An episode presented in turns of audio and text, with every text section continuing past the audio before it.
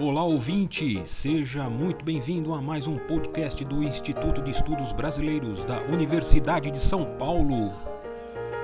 Instituto especializado e sede de acervos importantes de muitos artistas e intelectuais.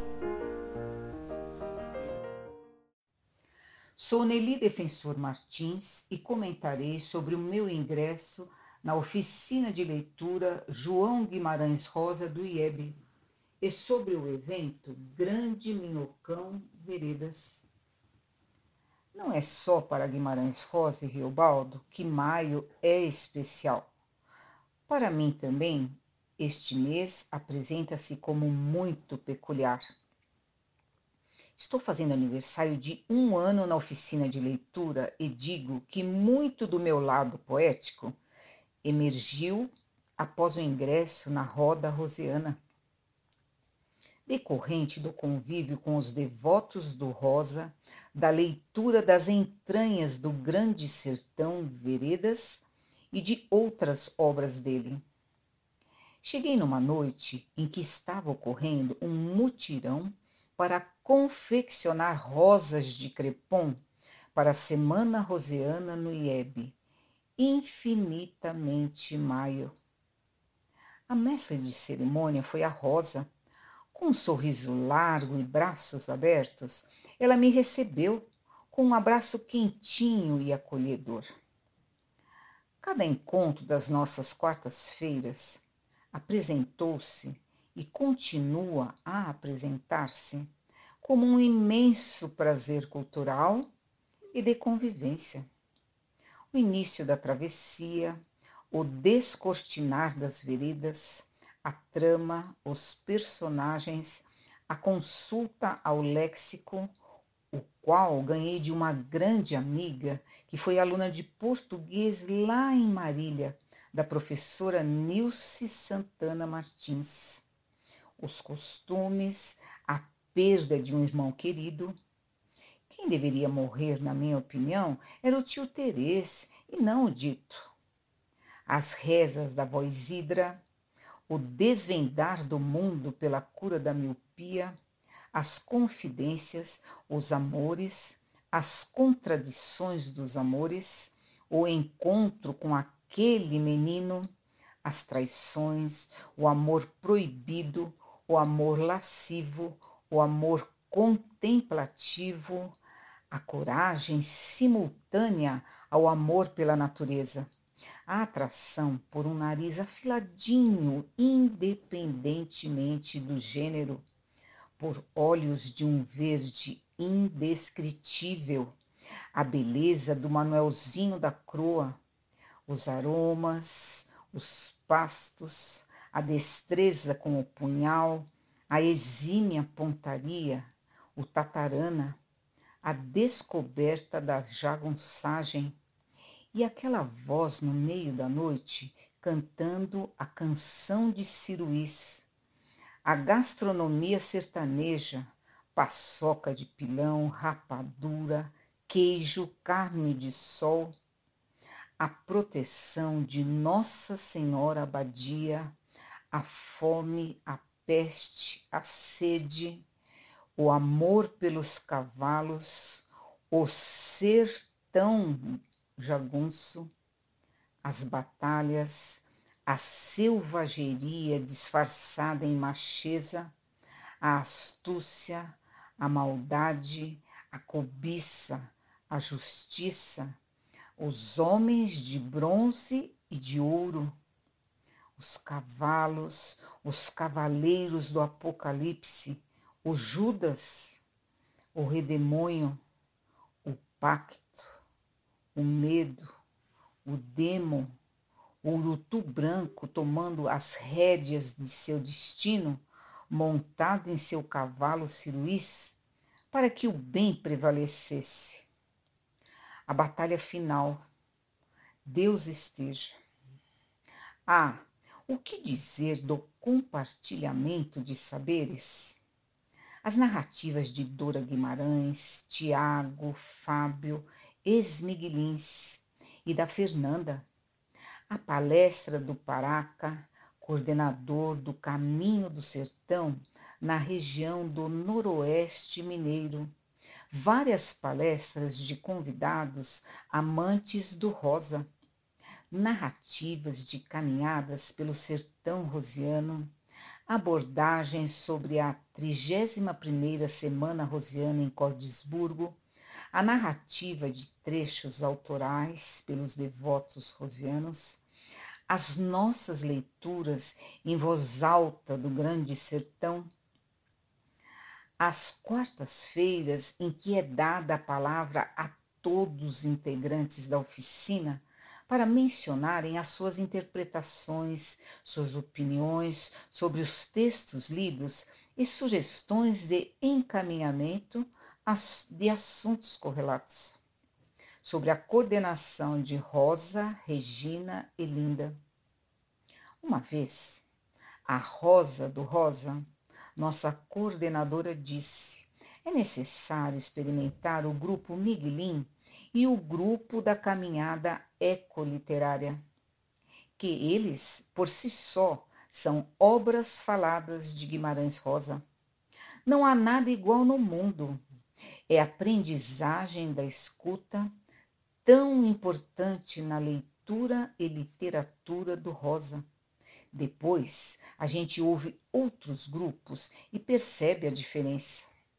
Também ocorreram celebrações de amizade, de aniversários, de publicação de textos e livros, de descobertas rosianas com bolos variados, buriti, maria mole, pé de moleque, tortas salgadas, jaboticabas retiradas diretamente do pé, cantorias, trocas de receitinhas e mudinhas de plantas, fotografias, indicação de programas de lazer e culturais, de poemas, de livros, de músicas, mimos com demonstrações de que lembrei-me de vocês e dos quitutes sertanejos trazidos pelas meninas quando da volta do sertão roseano, alegriazinhas que aquecem o coração.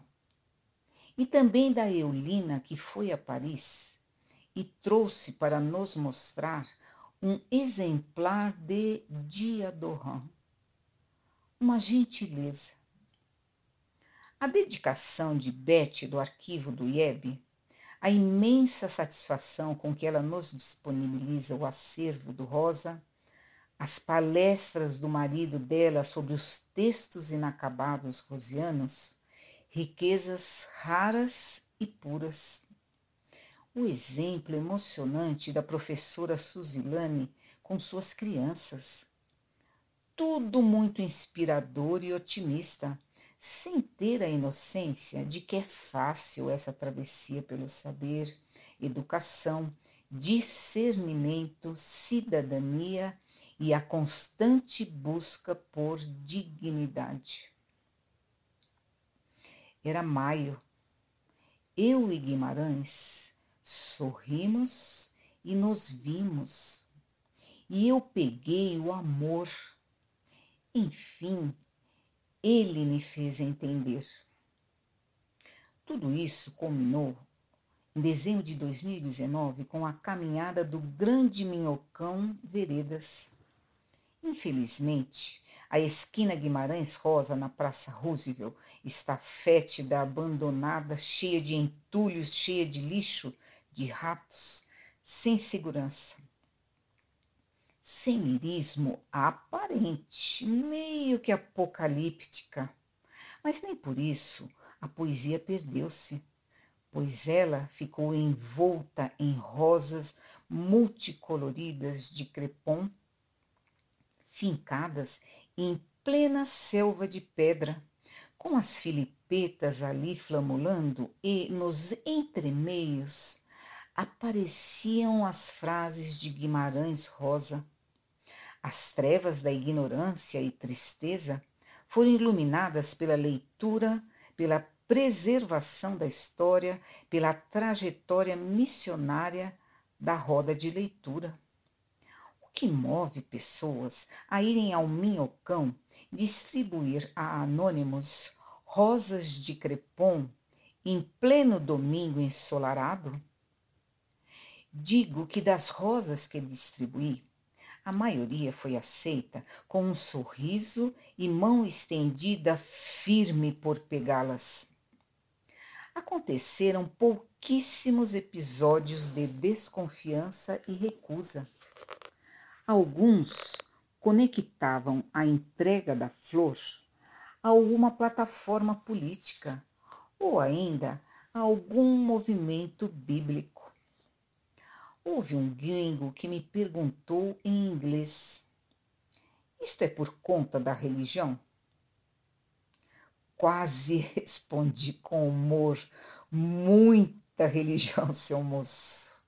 Mas, arranhando o meu inglês, Expliquei que tratava-se de uma homenagem ao aniversário de morte de um dos maiores escritores brasileiros e do mundo, chamado Guimarães Rosa, e ao livro Grande Sertão Veredas.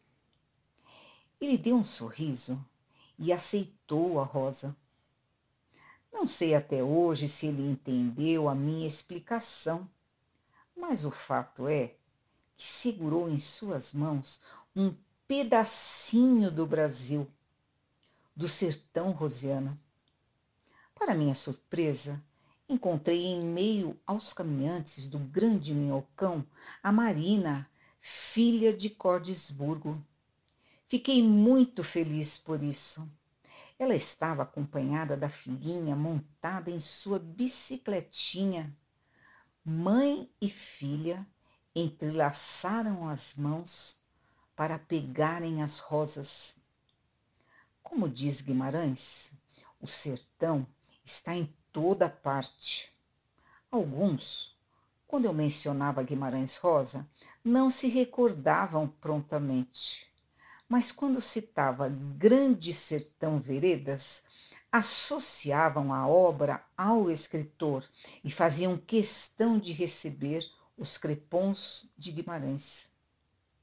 Embora tenha sido a minha primeira caminhada pelas veredas do Minhocão, percebi a aridez dos jardins suspensos. Ouvi com tristeza os comentários, principalmente do Gil, sobre a degradação ao longo dos anos das artes de imagens ali contidas. A brilhante iniciativa do Gil, aliada à distribuição coletiva de cerca de 150 rosas, muitas delas confeccionadas pela Rosa, Regina e Alfredina, à leitura a céu aberto de textos, a exemplo do elaborado pelo Dieter e lido por Maria Cristina, do livro sobre o Minhocão, lido pelo Gil, à poesia de Carlos Drummond, lido pela Amanda, e da carta dirigida a Guimarães Rosa, lida por sua signatária Regina. Tudo isso são provas de que há esperança na ressignificação da maneira que compreendermos e olharmos para o além do elevado João Goulart, Minhocão, bem como para além do grande sertão Veredas, para o mundo Realmente, Guimarães, o sertão está dentro de cada um de nós. O sertão é onde o pensamento da gente se forma mais forte do que o poder do lugar. Tenho muito orgulho de ser integrante da oficina de leitura, por ter aprendido a confeccionar as rosas de crepom e a compartilhá-las por ter me tornado adepta de ler em voz alta os textos de Guimarães, pelas novas amizades, pelos novos sabores e saberes, de exercitar a persistência, de, junto com os missionários e devotos do Rosa, ter o compromisso em melhorar esse planeta chamado Terra, a começar pelas veredas de cada uma das nossas existências. Este podcast do Instituto de Estudos Brasileiros chega ao final. Esperamos que tenham gostado e em breve retornaremos com um novo assunto para você.